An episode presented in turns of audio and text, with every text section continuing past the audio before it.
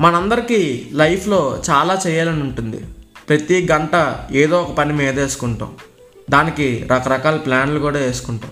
కానీ అన్నిసార్లు మన ప్లాన్స్ వర్కౌట్ అవ్వవు.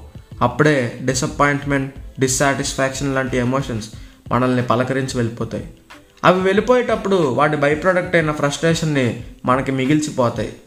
ఏదో ఒకటి చేయాలనిపిస్తుంది కానీ ఏమీ చేయలేకపోతాం. అలాంటి ఎమోషనే ఫ్రస్ట్రేషన్.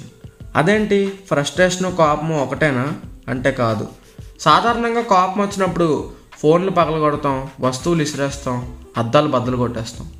అవన్నీ పగిలిపోయాకైనా కనీసం ఆ ఎమోషన్ని క్లియర్ చేసుకోవచ్చు. కానీ మనం ఫ్రస్ట్రేటెడ్గా ఉన్నప్పుడు కర్మకాలి కొంచెం విచక్షణతో కూడా ఉంటాం.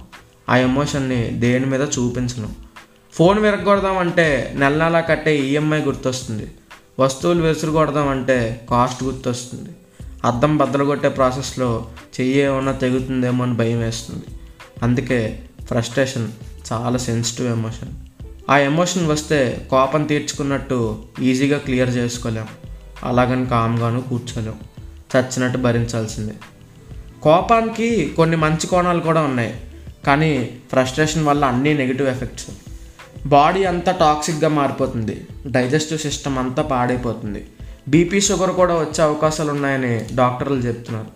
అంత డేంజరస్ ఫ్రస్ట్రేషన్ అనే ఎమోషన్ ఫ్రస్ట్రేషన్కి సొల్యూషన్ కూడా ప్రత్యేకంగా ఏమీ ఉండదు. అది ఎవరికి వాళ్ళు తెలుసుకోవాల్సిందే. ఎందుకంటే ఫ్రస్ట్రేషన్ని అందరూ ఒకేలా తీసుకోం కాబట్టి. కానీ ఒకటి మాత్రం చెప్పగలను. ఫ్రస్ట్రేషన్ని హ్యాండిల్ చేయడానికి ఒకటి గుర్తుపెట్టుకోవాలి. ప్రపంచం పర్ఫెక్ట్ కాదు అనే విషయాన్ని మనం గుర్తుపెట్టుకుంటే మనకు నిజంగా హెల్ప్ అవుతుందని నేను అనుకుంటున్నాను.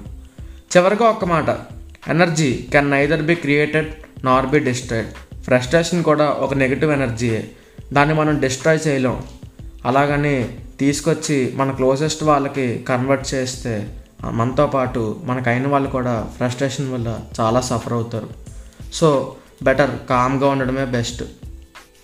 వీలైనంత పాజిటివిటీని స్ప్రెడ్ చేద్దాం హ్యాపీగా ఉందాం. ఫ్రస్ట్రేషన్తో జీవితాలను నాశనం చేసుకోవద్దు. జై హింద్.